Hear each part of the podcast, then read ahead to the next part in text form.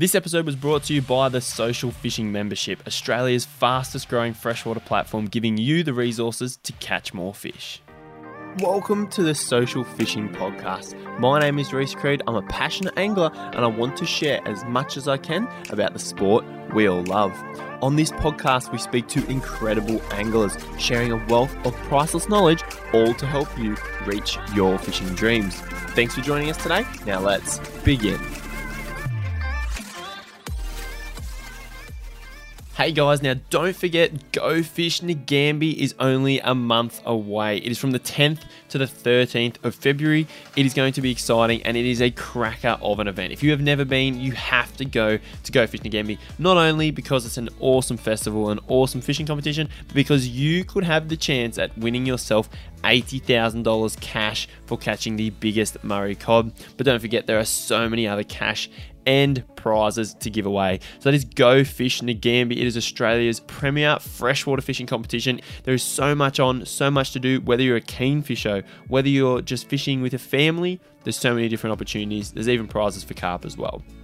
It is a great event. Make sure you get there. There are still tickets left to enter. Go Fish Nagambie, the 10th to the 13th of February. It has been pulled forward a little bit this year to coincide with the awesome fishing in the summertime at Nagambie Lakes. I'll be there, guys, and I'd be keen to see you there as well. So if you want to register and if you want to be a part of it, jump on the socials, check out Go Fish Nagambie, or go to gofishnagambie.com.au.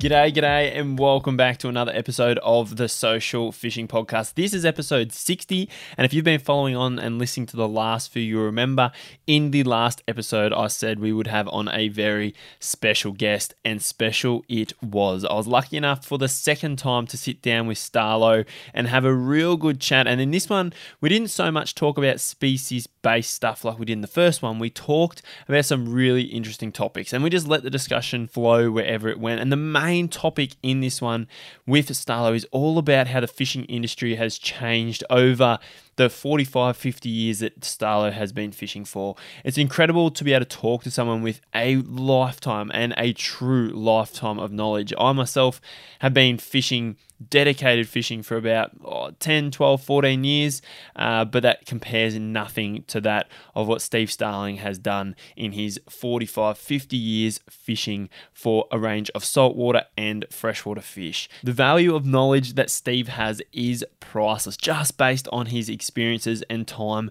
creating content, being on the water. And I really enjoyed the chat, and I really want to thank him again for his time to sit down and have a chat with me. Not only to thank him for his time, but to also thank him for sharing, not only on this platform in this one short episode, but throughout everything he has done. He needs a round of applause for the amount of information he has shared through books, through videos, through TV programs, YouTube content, his own online content, social media. It is completely endless how much he has shared, and I want to say a big thank you on behalf of everyone who has consumed a piece of his content. Thank you for your effort, Steve. You've done a great job. And I can't wait, hopefully in the future, to catch up with him again, because there is so much valuable information there and you could talk over and over and over. But in this one, we talked about the industry, how it has changed, the developments, and there's a bunch of other cool stuff right the way through. And you know that Steve has an incredible amount of experience just by talking to him and a couple of the things that he brings up. I love sitting down and recording these podcasts because I myself learn something from every single chat. I feel like I'm growing, and I hope that you guys get a lot out of them as well. So that is it from me, guys. Without further ado, let's jump in and talk with the legendary, the one and only Starlo.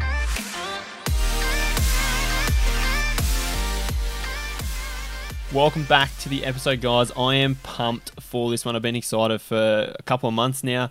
Starlo, thanks for having another chat with me, mate. Welcome to another episode. And would you believe it has been nearly 2.5 years since the boat show in Sydney when we recorded that first episode? It's just crazy how quick time goes. Yeah, well, it's been a pretty crazy 2 years, hasn't it, with COVID and everything else. I mean, there hasn't been another boat show or a tackle show or anything else since then. It's been a very strange couple of years. Yeah, does it feel weird for you to not be going to Sydney and Brisbane? And because you did it, you've been doing it every year for quite some time, or have you been on and off doing them? Yeah, no, I've done it pretty much every year for about 25 years, so it does feel strange not to go to at least 2 or 3 boat shows and a couple of four-wheel drive shows and the tackle show every year. And now, you know, we've just had 2 years with none of them at all, so it is a little bit weird. How did you go through lockdown? Because you're on the south coast. Yeah, look, the initial one was really interesting. We made a decision to really sort of shut down, and I didn't fish for 5 weeks, which is, I think, the longest I haven't fished since I was about 7 years old, and I did go a bit stir crazy. And then when things started to lift a bit, this was way back in the sort of April May period of 2020. And then when we were sort of able to go fishing again, I stayed very much to my local area and local fishing, and that's been a bit of a pattern since then. I've only had one trip away in the last 2 years, as far as flying anyway, you know, and that was up to Mackay in Queensland to compete in the World Sooty Grunter Championships, which was fantastic, and I managed to sort of sandwich that in between lockdowns and isolation and travel restrictions and everything else, so that was great. But that's the only time I've been on a plane in the last 2.5 years. All my other fishing has been either, you know, within a day's drive of home, or at most sort of a couple of days away. So yeah, it's really made me reevaluate my own fishing, I guess, and I gotta say I've actually really enjoyed it. I got to spend 2 winters here at home. Normally I try and get away for a couple of trips during winter because it does get pretty cold down here and the fishing can shut down a bit, but having to spend 2 winters at home made me reevaluate all that, and I ended up having exceptionally good fishing through both the winter periods on my local saltwater scene. So it's been a bit of a revelation. So you've learnt a bit through that time as well, you're saying? Like, if those winters would have been just as good every other year, or you just sort of had to learn how to fish a different way because you actually spent so much time at home? Yeah, I think both. I'm sure that those winters were just as good any other year, but I sort of got away from the weather and everything and went to exotic locations up north, or to chase tropical fish, and having to stay home, I just came to appreciate it a lot more. I've got to say, I had 2 of the best years of brim fishing that I've ever had, particularly on the fly. I did a lot of chasing big black brim on fly and got some absolute stonkers and found some new areas and started tying my own flies for them and everything. And yeah, so it's been really, really good. I'm sort of glad it happened in a way. So where you're based, right, could you see yourself living anywhere else? And I know obviously your decision would be fishing based, I'd imagine, mine is, but could you picture yourself anywhere else, or you're quite content to spend the rest of your life, or however long, where you are based on the fishing that surrounds you?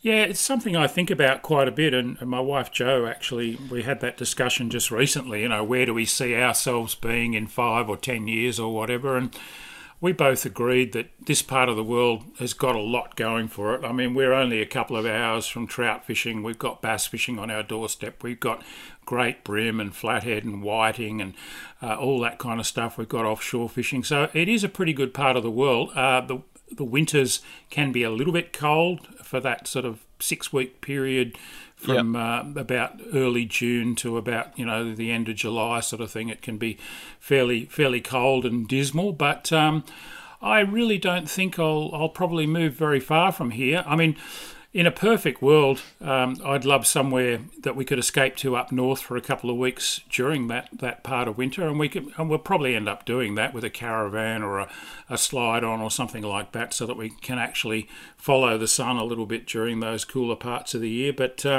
overall, I'm very happy with where we are and with the availability of fishing within a day's drive of where we are. There's so much fishing. Yeah, nice. So what's been happening with yourself? Like, we're sort of, well, we're coming out of lockdown, I guess, now. There was a little period there again last year. What's been happening in your world? Riding, fishing, what's the plans for the next couple of months? Plenty more fishing now that you took that little break from it last year? Yeah, I'm right back into it and fishing as hard as I've ever fished, I think, and really enjoying my fly fishing. I've I've dabbled in fly fishing for 40 odd years, and it's always been my favourite form of fishing. Really? Where it's applicable. I mean, it's not. I'm not someone who'll chase a fish on fly just for the sake of chasing him on fly, but where it works, I'd probably rather catch a fish on fly gear than just about any other form of tackle, and I've been doing more and more of that. And I can see myself doing more of that in future as well. But, you know, the media landscape has changed so much. So my professional life and my working life has changed so much over the last, 10 years, but particularly the last 5 or 6 years, I think, with the general demise of printed media, the printed magazines and books that I grew up both reading and writing for. You know, they're dinosaurs. There's very few left, and even the ones that are left, I think, are probably struggling. So I've had to reinvent myself a few times during my life, and now in my early 60s, I'm doing it again, and I'm lucky to have a wife in Jo, who is very, very media savvy and got me involved in social media quite early on when we got together, and so I'm not scared of any of that stuff, and I see that as being very much the way of the future, with both the pluses and minuses that go with that. With that, with the whole media and the fact you've been in the media when it comes to fishing for so long, and I just had this thought because I was sitting down sort of prepping this interview and we were just working out to do it, and I'm sure if I could pick a person, if I had to put money, and I could be wrong, you could have a different opinion, if I had to put money on a fishing personality that has been in front of a camera, interviewed, written content more than yourself, I don't think I could think of anyone more than yourself. Do you find every article, every blog piece, every conversation, every video, do you find there is something different that you are producing or sharing, or do you find there's a lot of overlap? For example, you've done podcast interviews, you've done a heap of radio shows. Do you find there is always something new to talk about, and that the experience you have within, say you're sitting down to write an article, is different every time? Because I think I've read you've written thousands of articles. Do you find there's something different in every single one, or do you find yourself there's a bit of repetitiveness? I certainly try to find something new, otherwise I think you'd get bored with it. You know, people ask me, do I get bored with fishing? And my answer is no. And the reason is that I'm constantly reinventing myself there too and throwing up new challenges. And I guess it's a bit the same with the communications game. Sure, you've got to recycle stuff. There's only so many ways you can tell someone how to rig a soft plastic and how to tie a uni knot and how to use braid and leaders and why you use fluorocarbon leaders with braid and blah de blah and all that sort of stuff. But it might be old hat to us, but there's always new anglers coming up through the ranks and learning all those things for the first time, and we have to try and keep ourselves fresh, I think, so that it doesn't sound old and stale when we're telling the same stories again, you know, and repeating the basics for those people. So that's at one end of the scale, and then at the other end of the scale there is always really new stuff happening, cutting edge stuff in terms of lures and tackle, and just, you know, within my fly fishing in the last couple of months I've got right into this Euro nymphing for trout, which is something I'm sure we'll talk about as we go along, and I've found that absolutely fascinating. But it's like learning how to fish all over again. I mean, the basics still apply. You still need to be able to tie a good knot, and you need to be able to know what your fly is doing in the water and what you're trying to imitate with it. But the actual presentation strategies and the tackle and everything are completely different, and really challenging and really rewarding when you get it right. So that sort of stuff is what keeps me fresh, just constantly going out there and doing new things. I mean, if I just went out and caught brim on Squidgies every day, I think I'd pretty soon get tired of that. But then I go and start catching them on hard bodies again, and then new hard bodies come along, and then chasing them on fly, and I'm tying my own flies and trying to come up with better fly patterns. And then there's the whole swim bait thing that's, I mean, really took off in the cod a couple of years ago, but now it's huge on dusky flathead, and it's starting to get into mulloway and even snapper and barramundi up north.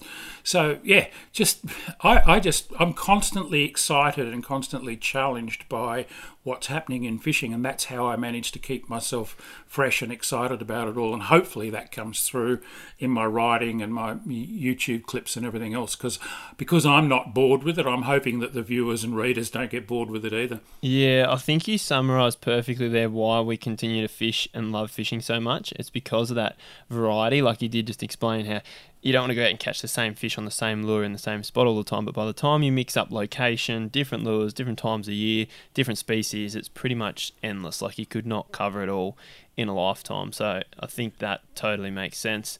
So what I also want to talk about with that fly, you know, you were talking earlier about your fly fishing and you were using it in the right areas where it works effectively, not just using it for the sake of it. Can you tell me a couple, obviously brim's one of them, a couple that are really exciting you where it is effective? It's obviously the two I've sort of picked up on. Is it brim and trout currently for you?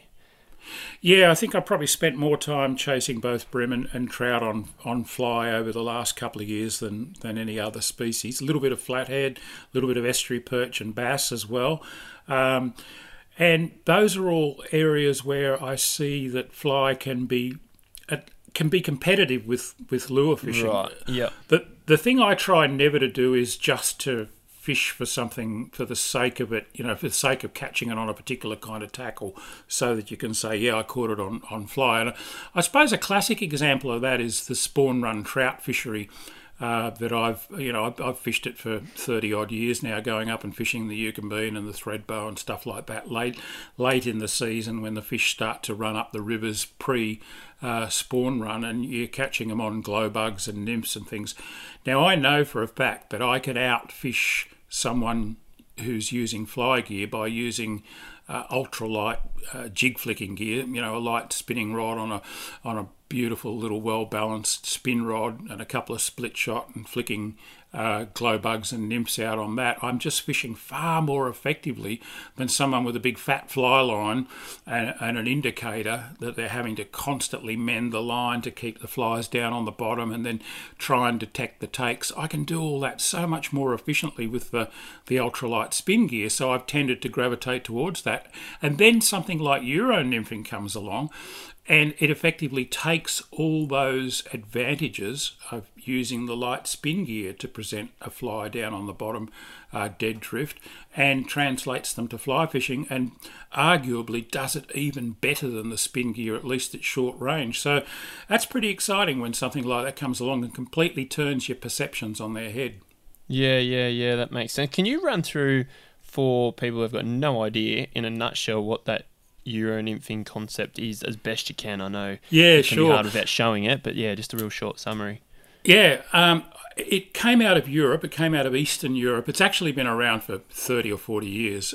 You'll hear it referred to as Czech nymphing, French nymphing, Euro nymphing, Polish nymphing, and those are the countries where it really sort of evolved. And basically, to summarise it, it's just lengthening up and making the leader finer and finer to the point where you've hardly got any fly line outside the tip. In fact, some of these guys fish with no fly line outside the tip at all. It's just a big, long, superfine leader. The end of it is always superfine to get the fly down. And you're just flicking this little weighted fly out, just much like you would off spin gear, using a longer than normal fly rod. They're usually between about 10 foot and up to 11 and a half feet long, very, very light in the tip, so that you can flick out a fly that weighs only a fraction of a gram. And then the bit of line that you've got in the water is so skinny, they use, 1-2 kilo line. You never go over about 2.5 kilo, and the finer you go, the better it fishes. And that's really the only bit of line in the water. You're holding everything else up off the water with the rod, and you've got what's called a sighter, which is a piece of coloured line built into the butt of your leader that's effectively your indicator, and you're watching that. And when you get everything working absolutely perfectly, the sensitivity of this setup is just amazing. You can actually feel a little size 16 nymph ticking along the gravel on the bottom. That's cool. Yeah, you feel the slightest pickup from a fish. The guys that are really good at this, and I'm only just learning it, but it's pretty exciting.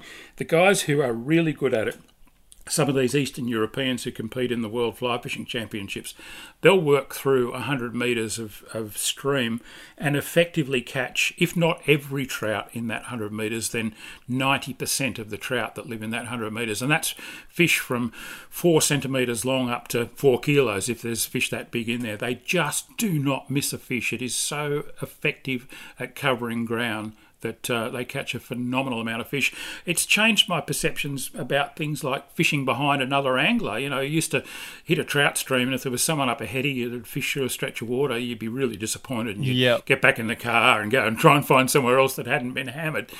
Now you just wade in and fish behind them, and you still catch fish with this Euro nymphing gear. That's how effective it is. Isn't that crazy with trout? Does that...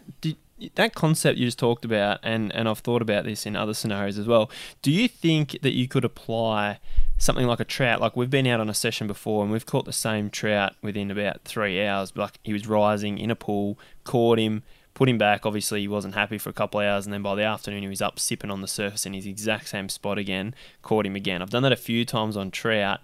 Do you think that you can apply that to any other species? Do you think you could apply it to a species where, you know, you just talked about you catch every fish in the pool, or do you think it's only on trout? I'm just trying to think if there's a way we can apply that concept to something that's harder to catch, like a cod, or say a saltwater species that you might think of, maybe. Yeah, look, I think it's probably there are some crossovers and some applications, but there are certainly some differences too.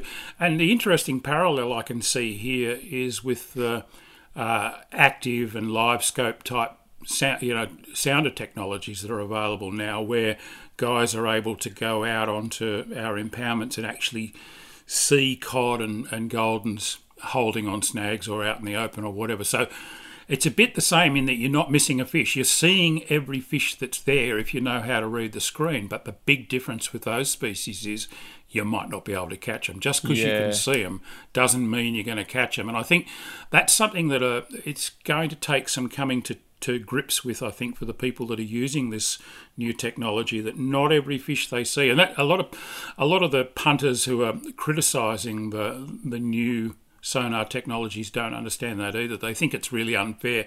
Oh, they can see the cod, so you know that means they can catch it. Well, as you know better than most people, just knowing that there's a cod 20 metres in front of the boat, you know, sitting with its belly nearly on the bottom in 4 metres of water does not mean you're going to be able to turn that fish into a biter, does it?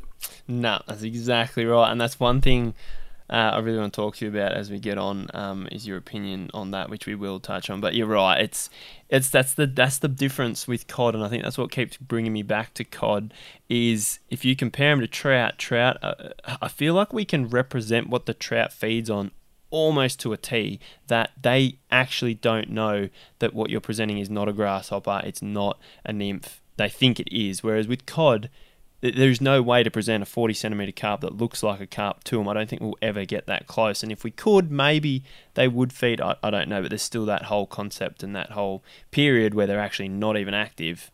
Exactly. And I think that's the big difference. You know, you might represent something that they would normally eat absolutely 100% perfectly, but if they're in a shutdown mood, or they just ate one like that 2 hours before and they're sitting there digesting it, you're just not going to get the bite no matter how good your representation is. Whereas a trout, because they eat so much little stuff, and they just seem to be hardwired to eat all the time. If you see underwater footage of a trout sitting in a lie in a stream, it's just constantly going from one side to the other, picking stuff up that's coming past in the current. Might be little bits of twig or whatever. It takes them into its mouth, tastes it, spits it out. Then another piece comes down over to its left, over it goes, and it grabs that.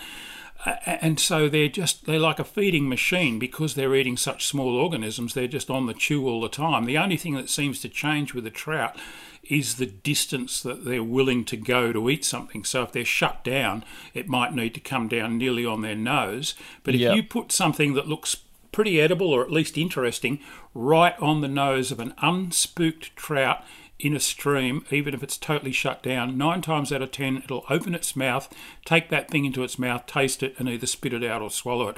And that means you've caught it if you've got a halfway decent imitation.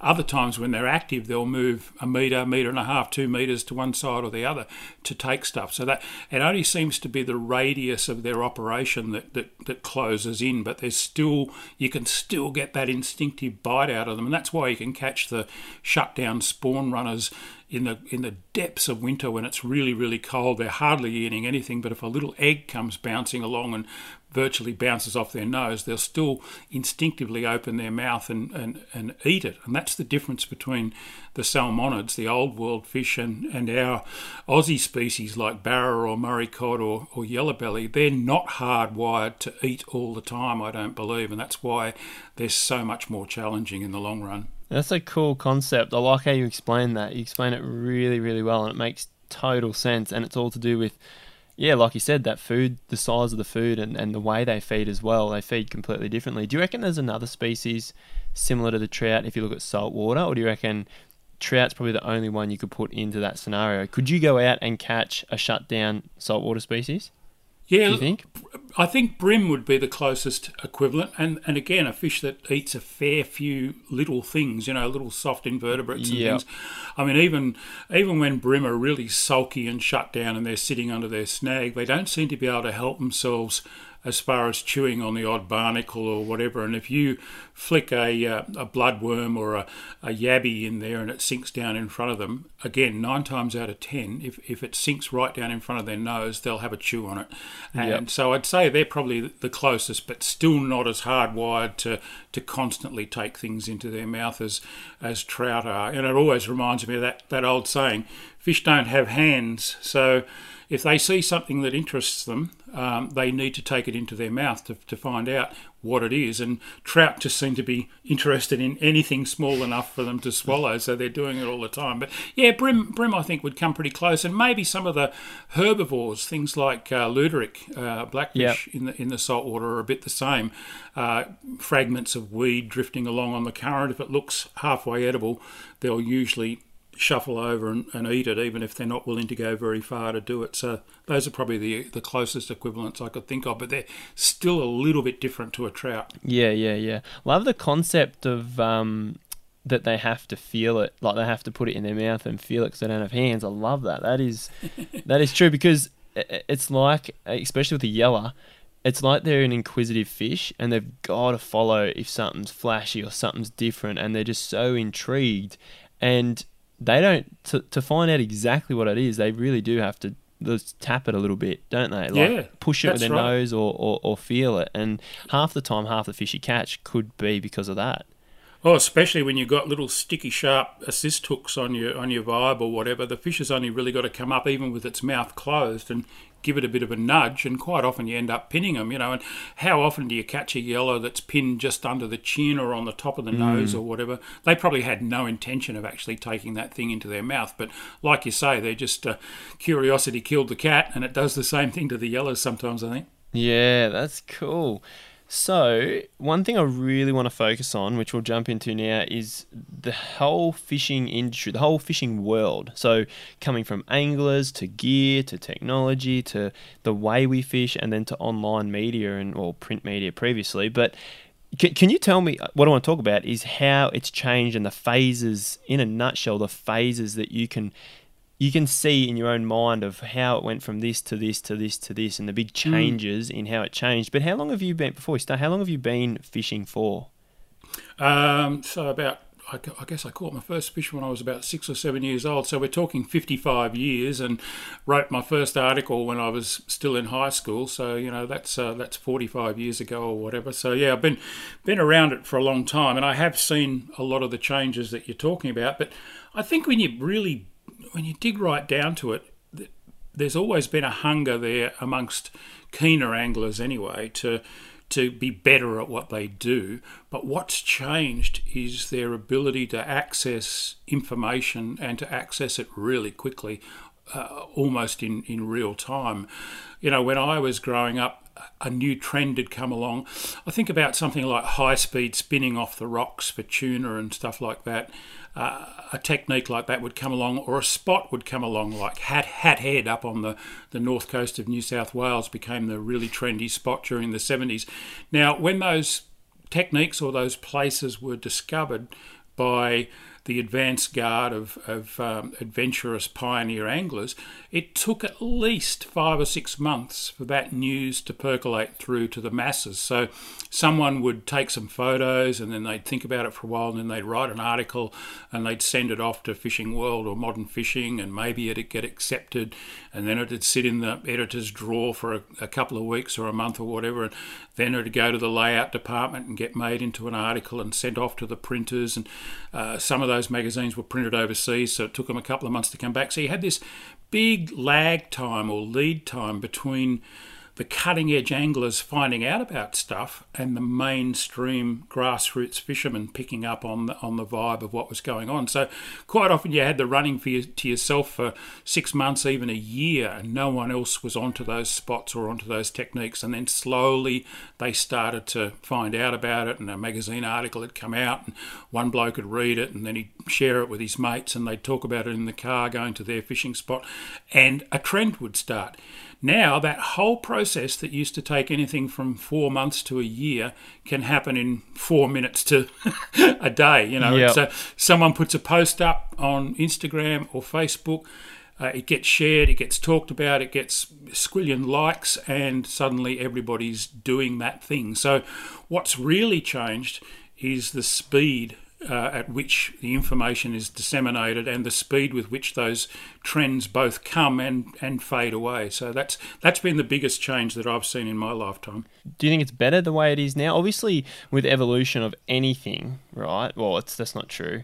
Evolution is usually a good thing to a point, and then there's obviously parts of it that aren't, like when we say I'm talking not fishing right now, like say we don't look after the land, and then things start to go backwards. But in terms of the way we learn and things, to me, there's got to be more people fishing now than there was before, would you say, from 40 years ago? Or oh, for sure. I mean, there's more people just because there's more population. Whether there's more people as a percentage of that population, right, I'm not quite so sure about. But yeah, there's certainly a lot more pressure on our waterways now than there was when I was a young bloke.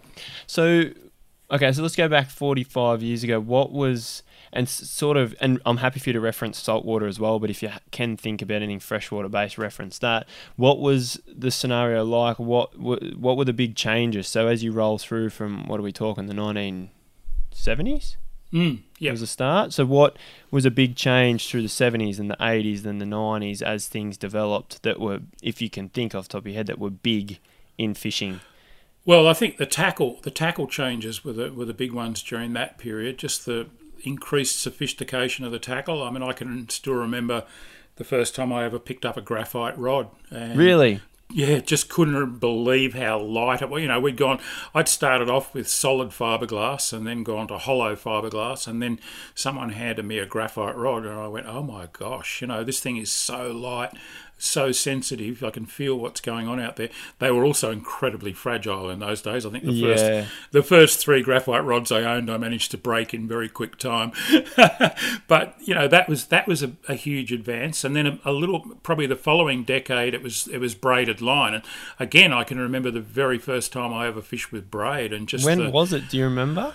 Oh, roughly. The first big trip I can remember was actually during the late 80s, and I did a trip up to the Barrier Reef, and I went out on a long-range boat, and we were jigging on the outer edge of the reef, and the other guys on board were all using 80-pound nylon, stretchy, thick nylon, and I had braid. It was very, very new in those days, and the difference was just incredible. Really?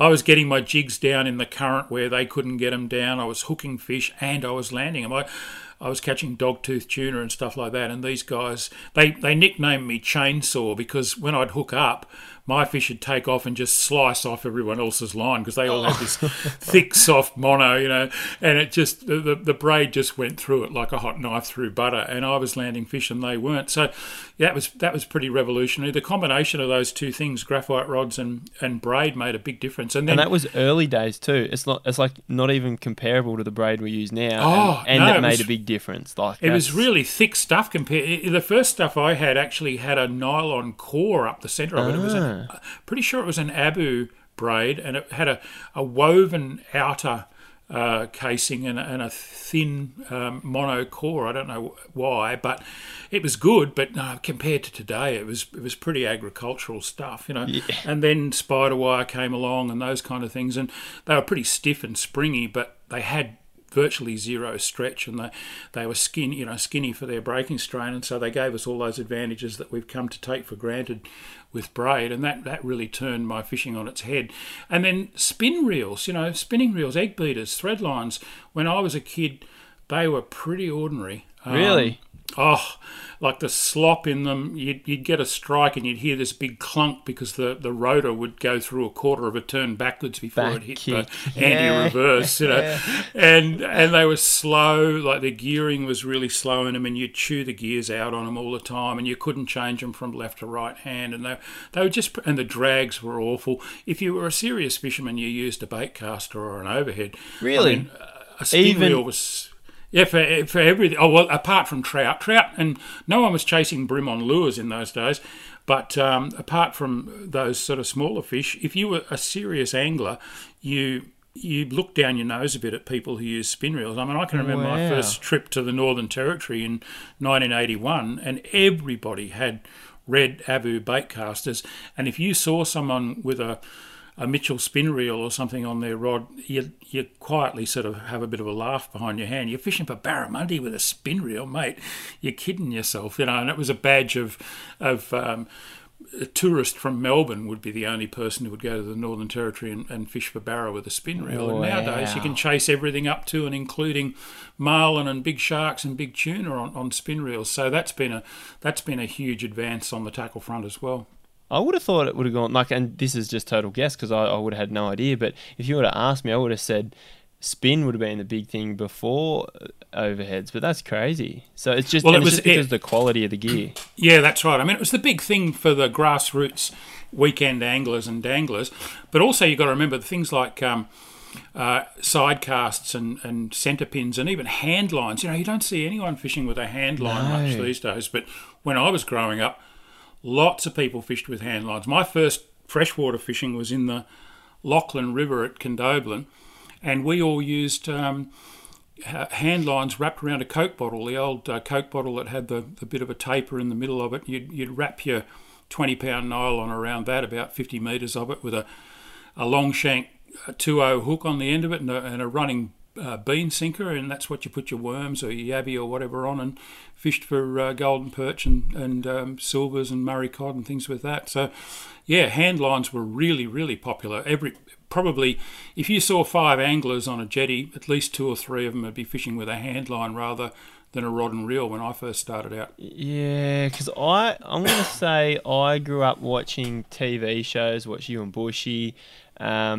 I would have been from about the start of the 2000, I reckon, 2000, 2004. Mm-hmm. And I still know even then there was hand lines in fishing shows quite often. Yeah. And it didn't really disappear till probably the late, like 2010s or maybe in the middle there somewhere. So, and that's just because it's just that advancement. So, okay, so that was, what are we looking at, the 80s, 90s, and then what started to happen through the 90s? Is there a period where you think things escalated really quickly?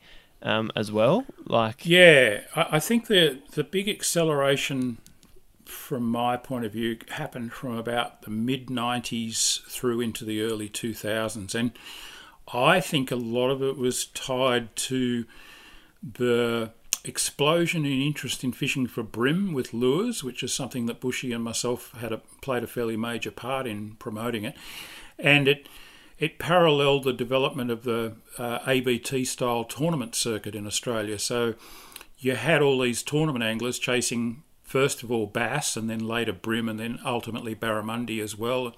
And now you've got the same style of tournaments on yellowbelly and cod and flathead and other species. So catch and release style tournaments with highly competitive and very skilled anglers using the latest in tackle. All that sort of stuff really seemed to happen from about 94, 95 through into about 2005, 2006. I'd say that decade from 95 to 2005 saw the biggest change in fishing philosophy, I guess, in Australia, in that the cutting-edge guys, that's when the bass boats arrived in Australia, that's when the electronics made a big leap, it's when we saw our first... well,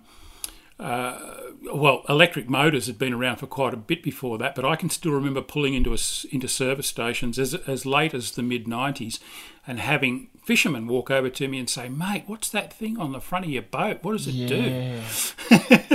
It's a long time since anyone's walked up to me and asked what the electric motor is on the front of my boat. Yeah. But they used to in those days. Do you remember your first one?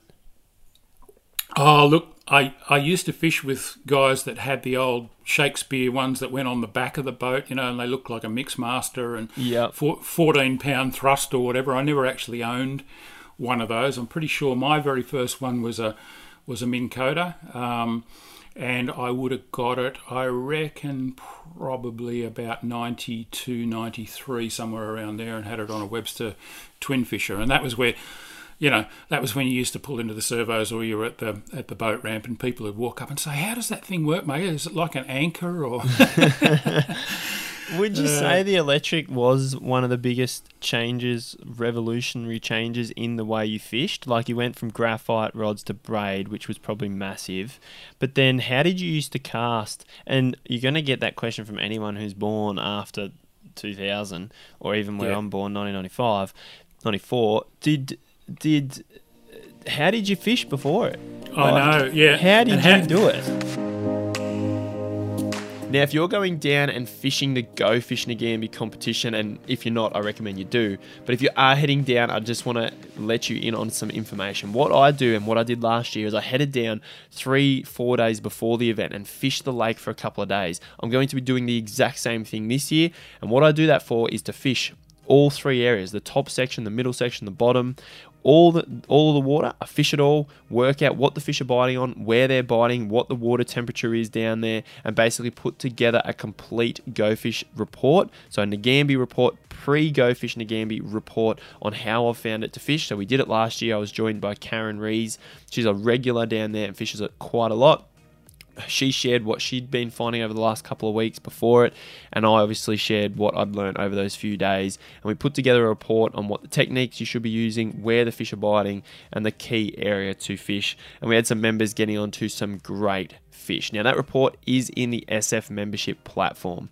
So all the members were able to see that report, get access to that, and a lot of them got onto some really, really good fish because they just had that first-hand knowledge. So I'm going to be doing that again this year, and that report will go up inside the Social Fishing Membership platform, and you can become a member at socialfishing.com.au. Not only do you get that, but you get all of the content we've talked about previously, and to help you at Go Fish Nagambie to help you win that $80,000 cod, there is also the SF maps. So inside the SF maps, we have Nagambie Lakes. It is completely mapped out with all the areas, all the key spots, so you can do your research before you get there. You can also do your research on where to put in, where to stay, where to camp, because we actually ran into a couple of guys last year while we were fishing it, and they had no idea where to launch.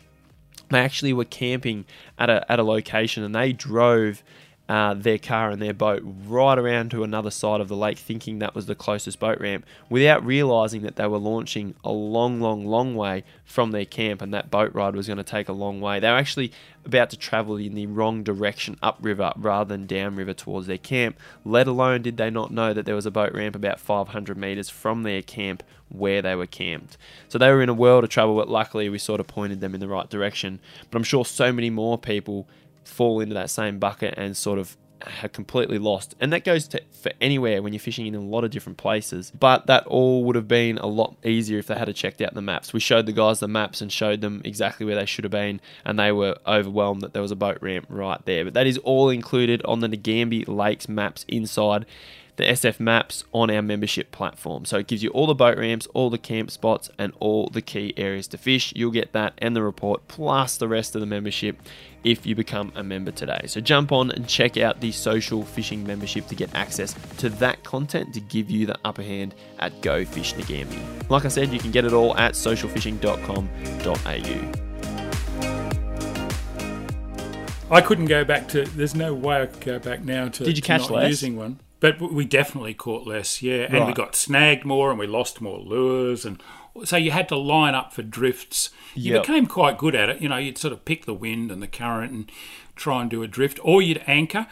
I know when I used to fish up in the tropics a lot, in Barra country, and they were quite slow to come to electric motors up there because of the maintenance issues and the fact that you know, if you were out in the middle of Arnhem Land or whatever, and your leckie kicked the bucket, it was a bit hard to get it fixed, and it is pretty hard country on electrics up there. So what a lot of the very good Barra guides would do, they would either nose the boat in on the bank, so if you were fishing say a creek mouth or a gutter or a little runoff or whatever, they'd actually push the nose of the boat using the outboard up onto the bank a casting distance away from that creek mouth, and just sit there, and then you'd pepper the snag or the creek mouth or the gutter or whatever, and then they'd move to the other side of it and do the same thing again. And what a lot of the others had was what they call mule anchors, just a wedge-shaped piece of lead on a short length of rope, and you'd just ease it in over the back of the boat on quite a short, you know, you just make contact with the bottom, not have too much angle in the rope, and it would just hold you long enough to put a couple of casts in. Then you'd lift it off the bottom, drift a boat length, drop it back down again. So there was those kind of things, but yeah, it really spoils you having an electric motor. It's interesting that you identified that, because I've written articles about, you know, the major changes in fishing, and I think the electric motor tends to fly under the radar a bit, but it really, really has dramatically altered the way we fish, that's for sure. Oh, if someone asked me that question, right, if you had have asked that question in my scene, which is all cod, all natives, that would be the biggest thing. We went from catching 2 to 3 fish on a good session on the Bidgee for a full day in the warmer months, small cod. We went from 2 or 3 to 8 the day that we had the electric motor. So this is with no prior knowledge on how to drive it, like obviously poor skills at using it. Went from 3 fish to 8, like easily doubled or tripled the fish. And even people ask me now who are getting into fishing, they're like, oh, I've got a boat, but I don't know if it's worth spending the money on an electric motor. I was like, buy an electric before you buy a sounder, you buy an expensive rod. It really makes, especially on the native scene. So true, yeah. Yeah, so in that, you just mentioned that article about the changes in fishing, and obviously the leckie flew under. So we've got the braid, you've got the advancements of obviously spin reels getting better. And actually I want to come back, we'll come back to that. You know how you just talked about the ABT and the whole tournament stuff in those 10 years. Do you think the reason it changed so much is just because, not for the tournament themselves, but for the light that the tournament shed on fishing and that push for those guys wanting to have the best and the latest and new stuff? Is that it's like it advanced a whole 2 decades into one? I think so, and you get a definite trickle-down effect. I guess you could make parallels in motor racing. You know, not a lot of us are interested in ever driving a really fast car around Mount Panorama, but the stuff that gets developed for the Bathurst races and things like that ultimately trickles down into the cars that we all drive, so the brake pads and everything to do with the vehicles. We get the trickle-down effect of what they're doing at the cutting edge of of motor racing, and it's pretty much the same, I think, with tournament fishing. Most anglers I know are not at all interested in fishing in tournaments, and when you look at the total participation over the last 20 years or so in the ABT tournaments, it would still only represent probably 0.01% of the fishing population that have ever actually fished in one, yet the developments that have happened and that have been driven by that 0.01% of the fishing population have benefited a far, far greater number of anglers. Certainly the top 10 or 15 or 20% of anglers have really benefited from the tackle breakthroughs, the lure developments, the adoption of the electric motors, the advances in the marine electronics. All those things have been driven to one extent or another and the boats themselves by the tournament circuit. So what's another advancement that you think is big, leading more towards to the 2000s and onwards? Well, then I think you get into your marine electronics and the sounders. GPS is another one that tends to fly under the radar a bit. And sure, it's a little bit less applicable on the freshwater scene than it is on the saltwater scene. But just being able to go back to a precise location, I mean, in offshore fishing, it was a radical change. When I grew up and we used to reef fish offshore, you used landmarks, so you lined up a tree behind the surf club on the beach with the hill behind and with a notch in the hill behind in one direction, and then in the other direction it was the A-frame white house with the TV tower in the background. And if any of those landmarks changed, you lost your spot. Oh, or that's funny as. If you went out too early in the morning and it was too dark to see them, you couldn't find your spot. Or if there was bushfire smoke or the fog rolled in, suddenly you couldn't find anywhere. You know, just being able to go back. Oh, it's a huge difference, yeah.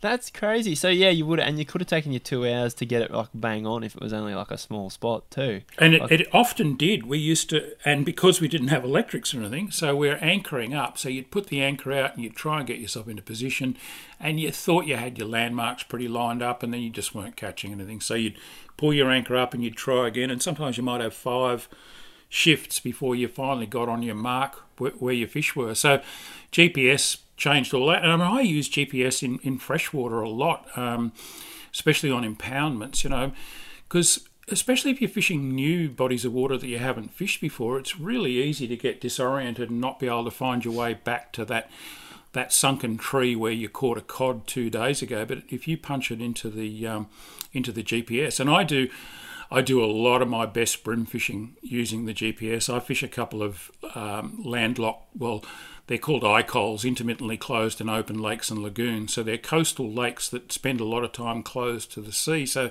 they don't have any tides, and they slowly fill as it rains, or they have done in the last couple of years because we've had, you know, a fair bit of rain.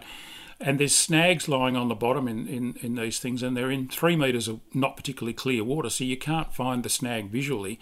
And I know there'll be half a dozen big brim sitting on one of these snags. So I have like a whole bunch of them in my GPS, and I'll just go and position myself with the electric motor a nice casting distance away. And this is how I've caught most of my really big brim on fly, is by positioning myself 30 metres away from a sunken tree, and I'll make a few casts, and then I'll just shuffle forward a metre or so using the motor guide electric, the jog function, and anchor myself again with the electric, make another cast, and it's just completely changed the way I target these big brim. It looks like I'm out in the middle of nowhere to anyone going past, but I'm actually fishing a piece of structure without being able to see it anywhere other than on the screen of my GPS. I'm not even looking at the sounder because I know I'm sitting in 3 metres of water with virtually nothing underneath me, flat bottom, but I know that I'm within casting distance of that tree lying on the bottom. So, yeah, that stuff's really changed the way I fish.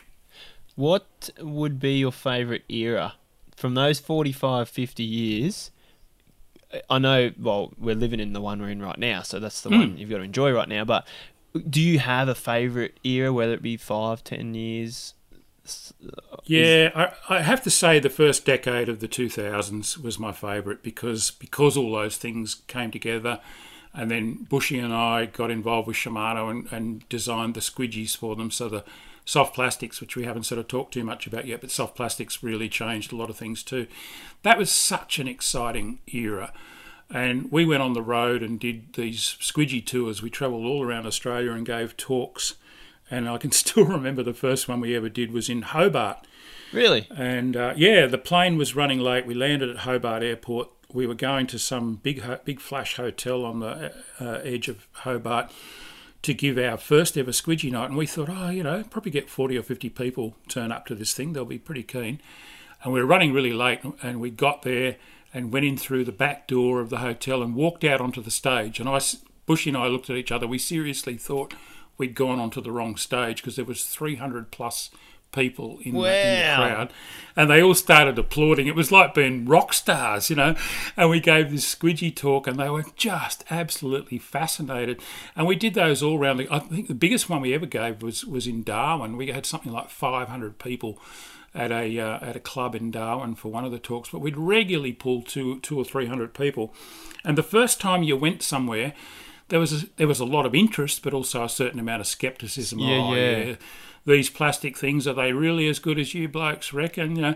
And then you'd go back to the same place a year later to give another talk, and those same sceptical guys and girls were coming up to you with a fistful of photos to show you and go, look at, see this that I caught on your squidgy, and oh mate, I've never caught so many fish in my life. So that was pretty exciting to be able to actually see it changing, to go in, give the education, supply the, you know, put the gear on the market that they could use to do that with, and then come back a year or 18 months later and see that it had completely turned their fishing upside down, and they were catching so many more. They were catching enough fish that they could start letting some fish go. Yeah. They could be selective about what they were keeping, you know. So it changed the face of Australian fishing. So I would have to say that first decade of the 2000s was the most rewarding and exciting time in my life as far as fishing goes. And plastics were a big thing. So when you started doing those talks, were there any other brand of plastics out big enough to have been known, or it was full on, what are these things? And why do you think they weren't here sooner? Like, it's dead set now when you think about it, one of the most simply designed lures. Yeah. So, it's just crazy how they didn't come out before other things, although I guess people just started with hard things like metal and wood. Mm. And the other thing with the plastics is, I mean, they'd been around for yonks. The Americans have had soft plastics since the 1950s. Right. And I often talk about the three waves of soft plastics in Australia. The first wave, I can remember when the first ones started being widely used here, and that was as early as the early 1970s. Okay. There were people catching flathead. The two species that seemed to get caught on them a lot were flathead down south and barramundi up north, and all you had was Mr Twisters and vibratails. They were the only two brands. Mr Twister. The old Mr Twister. Oh, no, I've heard about that. And the jig heads they were on were really average. The hooks were blunt. The eyes of the jig heads were always clogged up with paint, so you had to get another hook and dig through the paint so you could tie your hook on. And if you were a halfway decent fisherman, you grabbed a file and sharpened up the hook a bit to try and get it sharp enough to catch a fish. But they caught fish, and they were a bit of a phenomenon. I can still remember the first Fishing World magazine cover with a flathead on a chartreuse green Mr. Twister. It was the first time I'd ever seen a soft plastic on the cover of an Australian fishing magazine, and that would have been 1979, 78, 79, around there. So they were starting to make a bit of an impression, but they just didn't take off, and people didn't really use them for anything other than flathead and barra. Okay. Then there was a second wave during the 90s when a few guys... And a couple of guys did round Australia trips and were catching all kinds of really interesting species, particularly up north on soft plastics. You're still largely confined to just the Mr. Twisters and the vibratails, although there were a couple of other brands starting to appear on the market by the early 1990s. But again, it really didn't take off. And it wasn't until we launched the Squidgies in 2001, 2002 that we kick-started the third wave, and that's the one that we're still on the crest of. I mean, soft plastics are not going to go away now. They're a mainstream method of fishing. I can always remember a tackle shop owner telling me in about 2004, he said, you guys have cracked it. He said, I came into the shop, I was in the shop the other day, and there were two old blokes, both in their probably 70s, standing at the wall, at the lure wall, arguing over which is the best coloured squidgy to catch flathead. And that's, he said, those blokes funny. Would have never used anything other than pilchards and yabbies, and maybe throwing a chrome metal lure for a tailor occasionally, but they would never have used any other kind of lure in their life. And there they were, arguing about what the best coloured squidgy was. So that's, we cracked it. Funny as. And then I would have to say, from my very short time fishing, there was a wave in the freshwater of all of those plastics, and then this wave of big plastics that just were not even available. And like, you could, we wanted to catch big cod on plastics, and the first one someone caught one on was a slick rig, a Squidgy slick rig, 140 mil, I think. Yep. In green grunner, I think that's the colour. Yep. And this fella, he was a barra fisherman, he come down and he went into the tackle shop. I was talking to Chris, he's like, I'm going to go catch a cod on one of these. And Chris was like, nah, you need a spinnerbait or a hard body, mate. And this is only going back to like 2012 or 14. Anyway, yep. He caught a fish and that's all we could find. So we started throwing them and we got our hands on anything we could find that was slightly bigger. And now there's just walls full of them. You couldn't buy a big plastic on a wall of a freshwater tackle shop. No. Until sort of 2015. But so where do you think it's going? Do you have or have you thought about where the next 10 years is going? And obviously technology make up a big part of that, but do you have any idea or any thoughts on if it will change in another drastic way? Like, it's just changed incredibly with live technology. Do you think that's it? Like, is there sort of a plateau, or will it just continue to go? I think it's going to plateau for a little while, but I don't think it'll ever stop. There must be things around the corner that we haven't even thought of yet. Yeah, I mean, just thinking about line, the line seems to get skinnier and skinnier. I mean, imagine if you could come up with a fluorocarbon that was like braid. That was really, really strong, but incredibly thin and invisible to the fish. That would be a huge breakthrough. But at the moment, it seems like I think we have hit a little bit of a plateau. We've had 15 years or so of really rapid development, and I think people are just needing to get their heads around where we are at the moment. But having said that, there could be some big surprises. The electronics thing just never ceases to amaze me.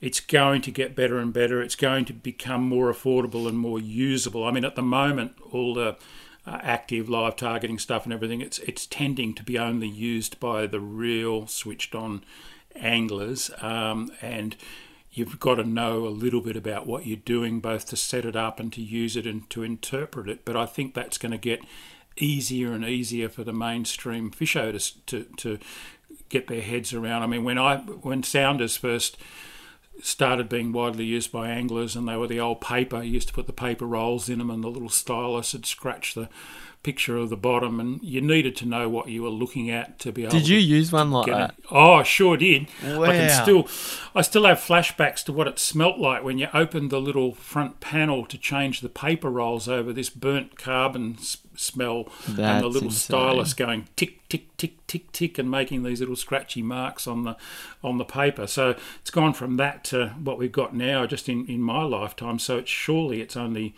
going to get better and better and more accessible to the average angler, I think, and more affordable too. I mean, what you get in terms of bang for your buck in electronics got really good, and now they're a bit expensive again if you want to be at that cutting edge stuff, but that'll come down. There'll be consumer units that are $1,000 that are doing what these $4,000 units will do, I reckon, within 12 to 48 months. Yep.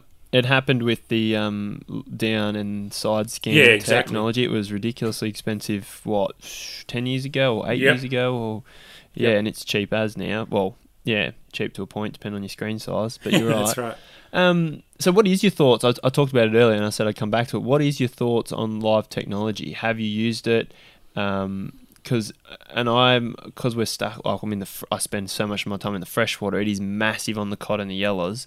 Is it as big in the saltwater? What is your opinion of it? It's nowhere near as big in the salt yet. Bass, definitely. I think it's starting to be used a little bit in the brim.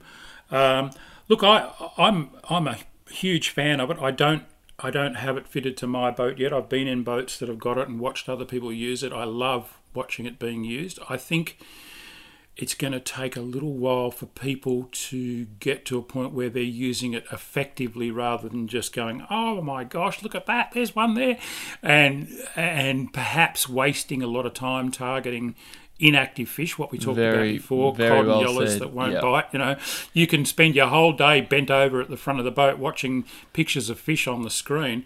Put my hands up to that.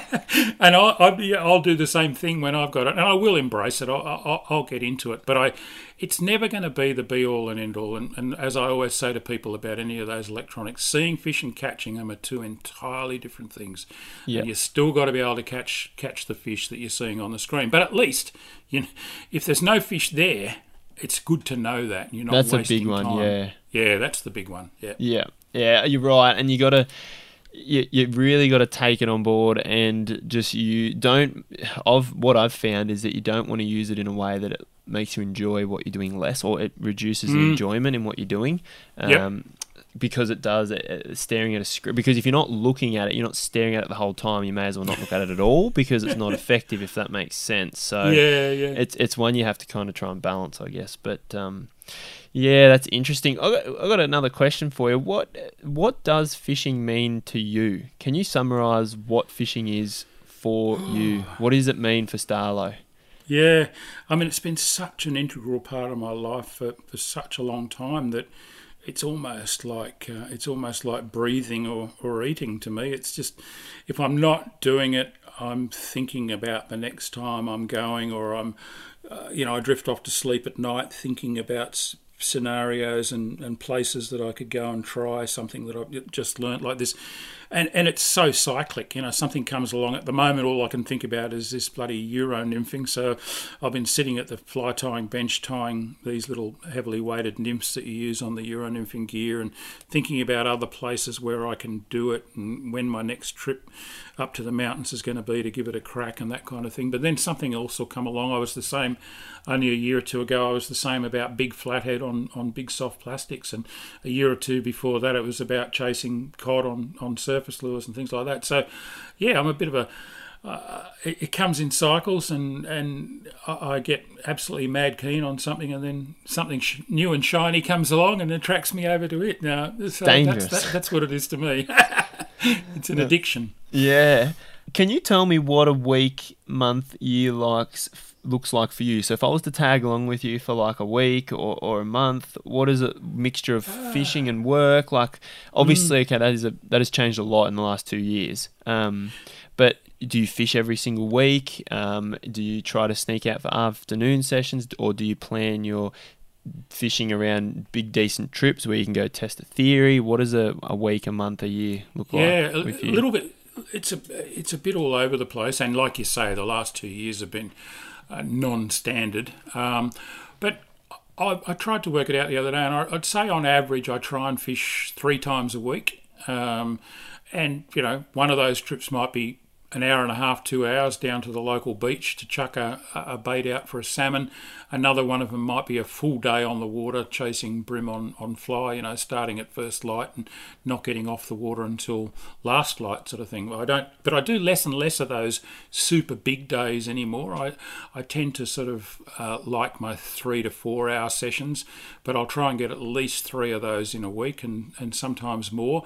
And then trips away. I've just come back from 4 days at Arnhem Land chasing trout up in the rivers up there on the Euro nymphing gear. So that was fishing pretty intensively each day. But where once upon a time I would have got up at 5:36 in the morning, been on the water by 6:37, and fished until I couldn't see the line anymore. Yep. These days we'll fish the morning and then knock off, come back, go to the local bakery and have a nice coffee and a pie or something, and maybe kick back for an hour or two, and then go out and have an afternoon session. So I've got to take it, you know, I'm 63 now, and I find if I fish 2 or 3 really intensive days, the back starts to ache, the knees start to give me a bit of grief, and suddenly I'm not enjoying it anymore. So I think enjoying it and stopping to smell the roses, if you like, to use an analogy, is something that's becoming more important as I get older and as I've done more fishing. I'd rather do something that I really enjoy. I did heaps of offshore game fishing when I was a younger bloke, you know, chasing marlin and tuna and everything out on the blue water. It really wouldn't worry me too much if I never did that again. I still probably will go out and do it very occasionally, but I kind of worked my way through that, and it just became too hard, and you cop such a flogging so often, and the weather cuts up, and you're in little tinnies and stuff miles out on the continental shelf, and you've got to pound back into the sea. And it's all right when you're 20, 30, even into your early 40s, but by the time you get into your late 50s and early 60s, you have a day like that, and all you want to do is come home and lie in bed for about the next 3 days trying to recover. So yeah, I'm pacing myself a little bit more and just trying to pick the eyes out of it and do the things that really that please me and that I find challenging and find enjoyable. Because I imagine through fishing you've found you've got to look after your body, because it's, I find even though it's a hobby, it's something that can sometimes push us too far that then affects us, and I know it affects a lot of people, well, more physically, and it can wreck you for a bit, and you would preach to that, wouldn't you, that you actually got to be real careful and look after yourself. Oh, you have. You know, when I used to fish the ABT tournament circuits pretty hard in the early 2000s, and a 2 or 3 day tournament, especially with a full day of pre-fishing before, and quite often you've driven for 8 or 10 hours to get to wherever it is that the comp is going to be on. Geez, I tell you what, after about 2 or 3 of those back to back, you are just wrecked, mentally as well as physically, because you're concentrating so hard the whole time that you're on the water, and you're making decisions and trying to get things right so that you're actually fishing competitively. That sort of stuff really takes its toll, and for that reason I've cut right back on my competition fishing. There's still a real place in my heart for it, and I absolutely love what the ABT and those style of tournaments stand for and what they brought to our fishing, but it's a bit of a young person's game, I reckon, so I'm cutting back a little bit on all of that. Yeah, it makes total sense.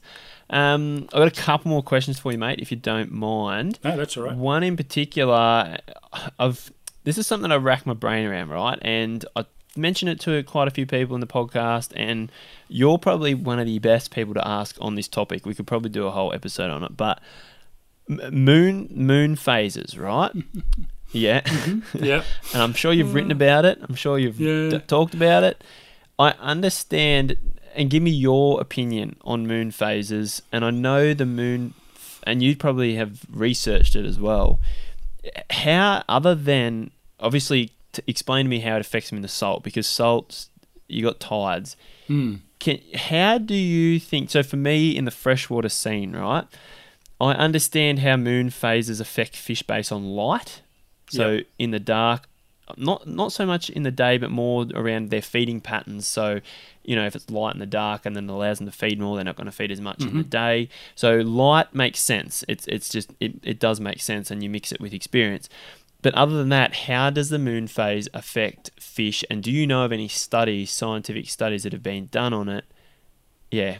It's a big question. And I, over the course of my fishing career, I've gone from putting a fair bit of stock in it to going through a period where I just think that it was probably a distraction and not worthy of the attention that myself and a lot of other people had put into it, and then to sort of coming back and thinking, well, yes, it clearly does have an impact. I mean, it's got such a big impact on all kinds of wildlife, so there is stuff going on. There's no doubt about it. But you touched on an important thing there with the saltwater. I think tides...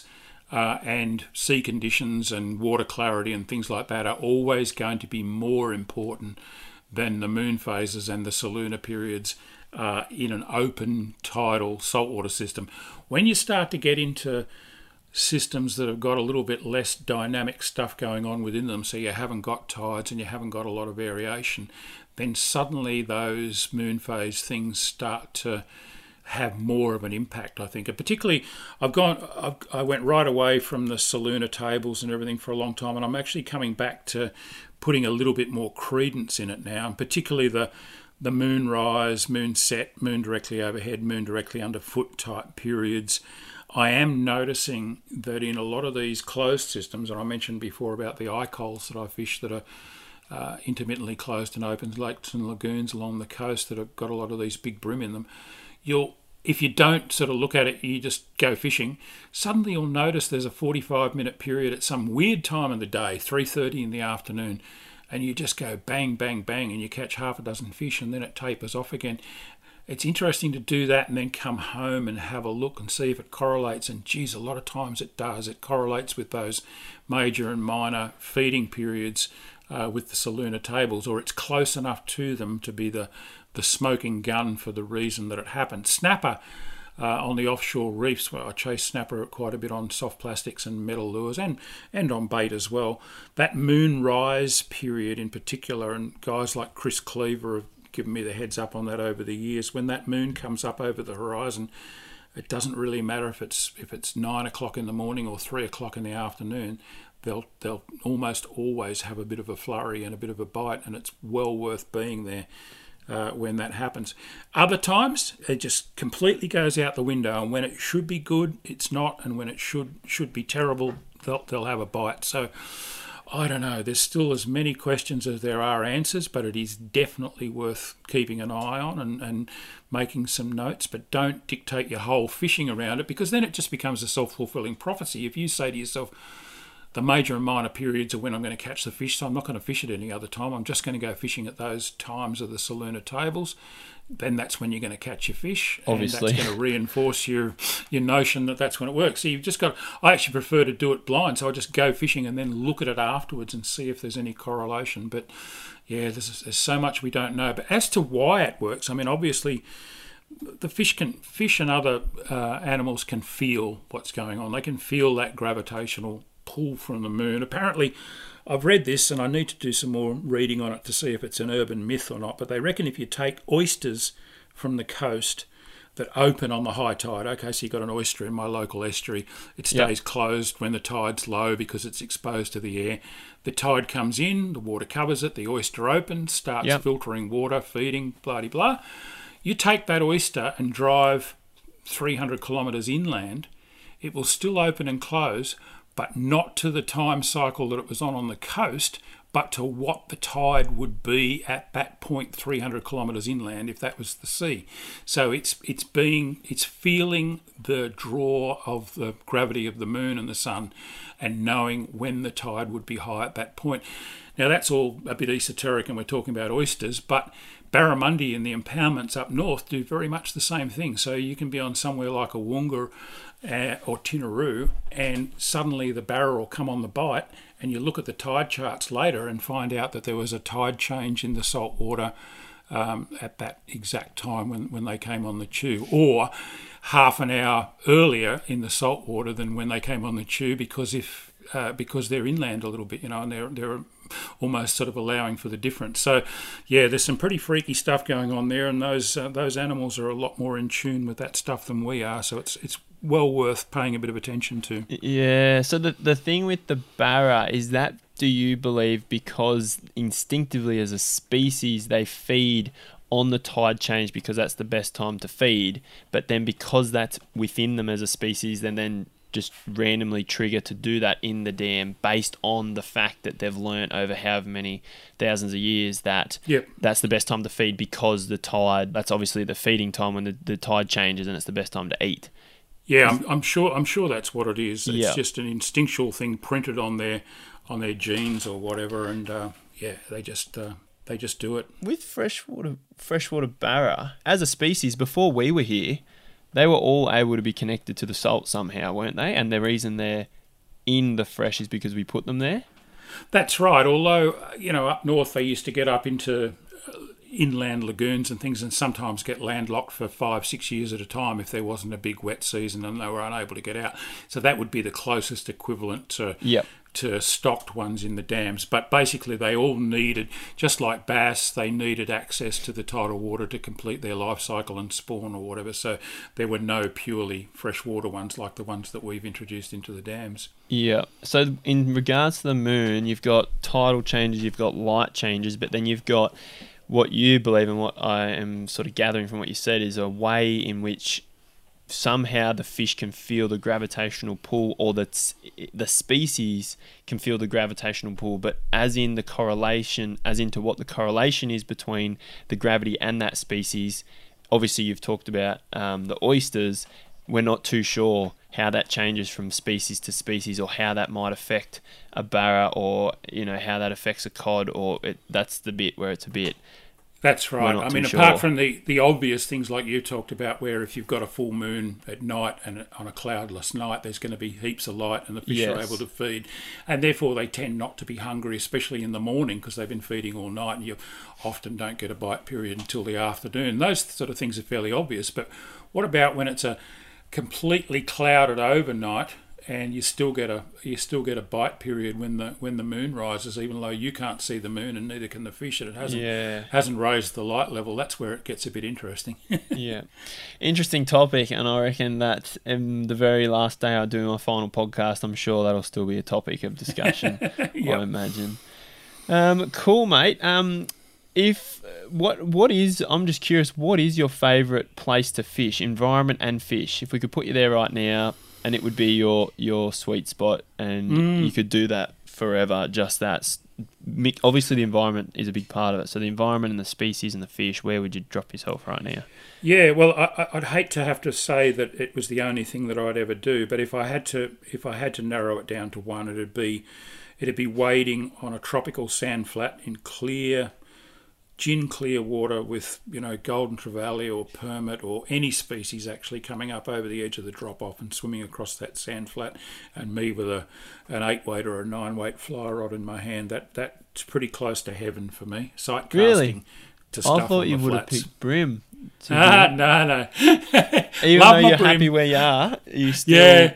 Could put yourself in a different situation. Yeah, and it's so long since I've done that stuff on the flats up north. It'd be 3 or 4 years now, but it still holds a place in my heart that, catching bonefish on the flats in Christmas Island or golden trevally up on Cape York Peninsula, or chasing permit on the flats over in WA, that sort of stuff, threadfin salmon, barra, all those, sight casting to anything, and so I do the poor man's version of it down here, and I chase carp.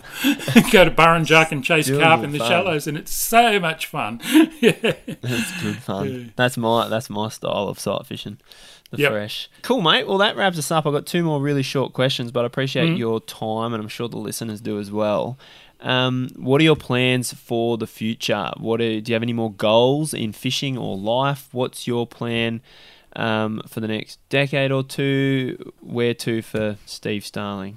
Yeah, okay. Well, we touched on social media before, and I guess we sort of got a bit sidetracked because you did ask me whether I thought it was a positive or a negative overall, and I really don't think it matters what I think or what you think or what anyone else thinks. It's here to stay, or it seems to be anyway, certainly for the foreseeable future. It's going to be all about social media, and that's replaced the print magazines that I grew up with.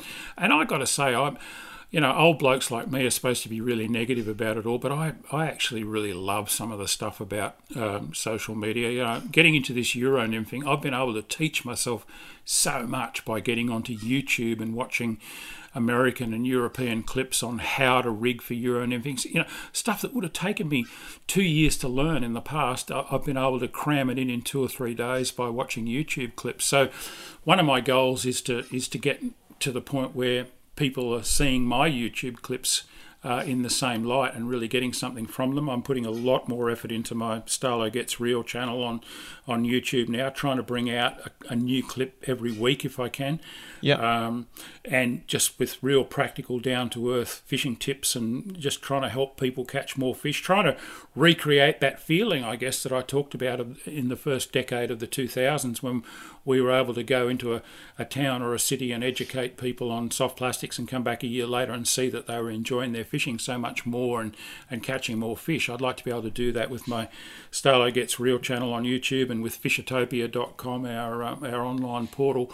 That's how I get my jollies, is being able to share a bit of knowledge, share the journey that I'm on, and I'm looking forward to doing a heck of a lot more of that in the future, and getting positive feedback from the people that I've been able to help get onto their fishing. Because I think if you get people passionate about their fishing and they're enjoying it more, they then become passionate about the habitats that sustain those fish and about the fish themselves, and you can turn them into genuine conservationists, because in my opinion the real conservationists are the ones that have got a vested interest in the numbers of fish that are out there and in the habitats that sustain those fish. And the more people I can make passionate about their fishing, the better shape our fishing will be in future for my kids and their kids. 100%. That was very well said. And you're right, the only way something's going to grow or get better or be fixed is by the people who actually do it. It's the same for people who hunt. It's the same, like they look after the population of the species they hunt, even though they're killing them. Yep. It still applies. Obviously, with the fishing, you've got these fisheries where we can catch and release, but we can also catch and take, and we're still looking after the fish. So Exactly. I like that. Now, you brought up your platform. Can you tell us a little bit more about how it's going? Because I talked to you 2.5 years ago and it was 12 months old. So we're now 3.5 years in, and some people might not have heard that episode. So can you tell us how Fishotopia is going, where it's grown to, and what it's about for those who don't know?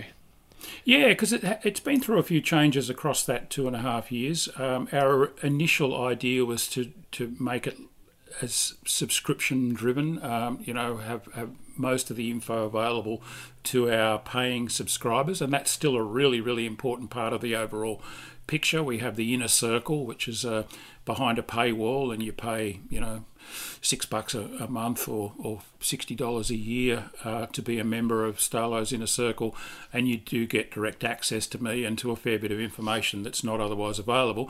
But we're also putting more and more out into the free domain as well, particularly after it's been on the Inner Circle for a while. So we're opening up more to just anyone that wants to go to fishotopia.com and have a look. We've got more and more information on their area guides and things like that. But it's still, we still see it as a funnel, and we hope to bring people into the fold and into the inner circle. We've got about 700 members at the moment. It's a really nice little society in there. It's almost like a club. We've got our own social media in there, a thing called the Clubhouse Wall, where guys and girls can chat without all the, some of the rubbish that you sometimes run into on mainstream social media. You're not going to get flamed, and you're not going to have people stealing your spots and stuff. So there's a lot of sharing of information goes on in there. So that's a real positive. I don't think it's going to grow enormously bigger than that. If we could get it up to 1,000 or so, we'd be really, really happy. But we're not pushing it super hard. I'm doing a lot more free stuff now, just out in YouTube. Just enjoying communicating with people and getting the message out there, and embracing the social media that has become the new magazines and books that I grew up with. So it's just nice to still be able to communicate with people. And like I said before, the speed and immediacy of that communication is just breathtaking these days. So I'm getting a real buzz out of all that. Nice. That's awesome. And if people want to find out more, it's fishotopia.com.au? Yeah, or both work.com or .com.au. They'll both get you to Fishotopia. But probably I'm getting very close to 30,000 fans on my Facebook page now, which is Starlo's Fishotopia. And Instagram is also Starlo's Fishotopia. And the Starlo Gets Real YouTube channel. So between those three platforms, there's plenty of ways to stay in touch with what I've been doing. Anyone that's thinking about embarking on this Euro nymphing journey, I'm doing a whole series of YouTube clips on that as I go along and discover stuff myself and learn things. So I'm sharing that with people, and they seem to be really enjoying that. So love to see people on there. Awesome. I'm keen to see where that goes because it's always good to learn yourself and then share it with others. So awesome stuff, mate. Final question, what is your number one piece of advice for people on either life or fishing? So just pretend you got to get rid of everything you've ever created, everything you've written, which is a lot of stuff. What's one message that you could share, or one message that you want to be known by? I think the biggest message that I could pass on is that you never stop learning, or you shouldn't stop learning, and you shouldn't stop being excited about learning. The people I see who get a little bit bitter and twisted about their fishing or about life in general are the ones who think they've got all the answers and that they did it all when everyone else was, long before anyone else came along, and it's all been done and dusted and it's all old hat. I think that's a really sad attitude to have, and it's also not correct. There's just new stuff happening all the time, and we never stop learning, and we need to embrace that. Awesome, mate. Very well said. I appreciate it. Thanks very much for your time once again, and good luck on whatever's ahead for the future. No worries, mate. Tight lines. Thanks, mate.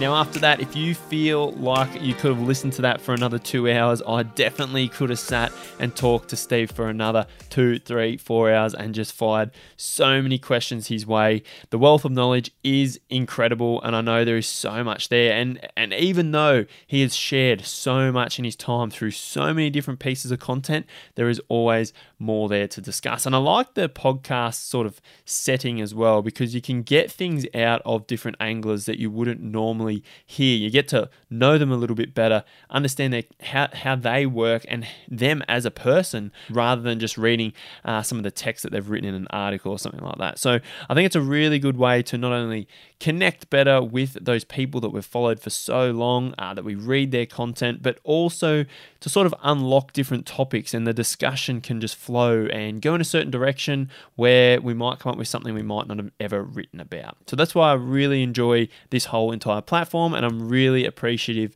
to have Starlo on again for a second episode. And fingers crossed, hopefully in 12 months' time or later down the track, I can get him back on again and have another discussion, because I've got so many more questions I could shoot his way. And like he talked about, always continue to learn. It's a massive part of not only fishing, but also life. Just never, ever stop. Continue to learn. Always be an open book and always learn from others. You can see Starlo open and honest. He really isn't sure about a specific topic or style of fishing, and he wants to learn more about it. He's open to learning from others, and then when he learns that process and puts a bit of time into it, he will then share that on. And that's what I absolutely love about what he's doing. And I feel exactly the same. I do the exact same thing, learn something and want to share it with all of you guys. So just take that on board as a piece of advice. If you only remember one thing from this conversation, just remember, always be open and continue to learn, because you'll better yourself as an angler and also as a person. Now, like I talked about, if you guys enjoyed this chat, or if there was a part of it that you liked in particular, make sure you tag myself and Starlo on your Instagram stories and let us know the part that you enjoyed the most. Also, make sure you head over to Apple Podcasts and leave a rating and a review and let us know that you are enjoying the podcast. We're going to continue to roll out the episodes through 2022. We have so much exciting stuff happening at Social Fishing for the next 12 months. I am pumped to bring it to you, and one in particular I am working on at the moment. All of our members know exactly what I'm working on. It's going to be an incredible piece of content to help you guys catch more fish, but I will share more information on that in a couple of weeks' time. But if you're a member, you'll know exactly what I'm talking about. Anyway, guys, that is it for episode 60 of the Social Fishing Podcast. I'll be back soon. My name's Reese Creed, and you've been listening to the Social Fishing Podcast.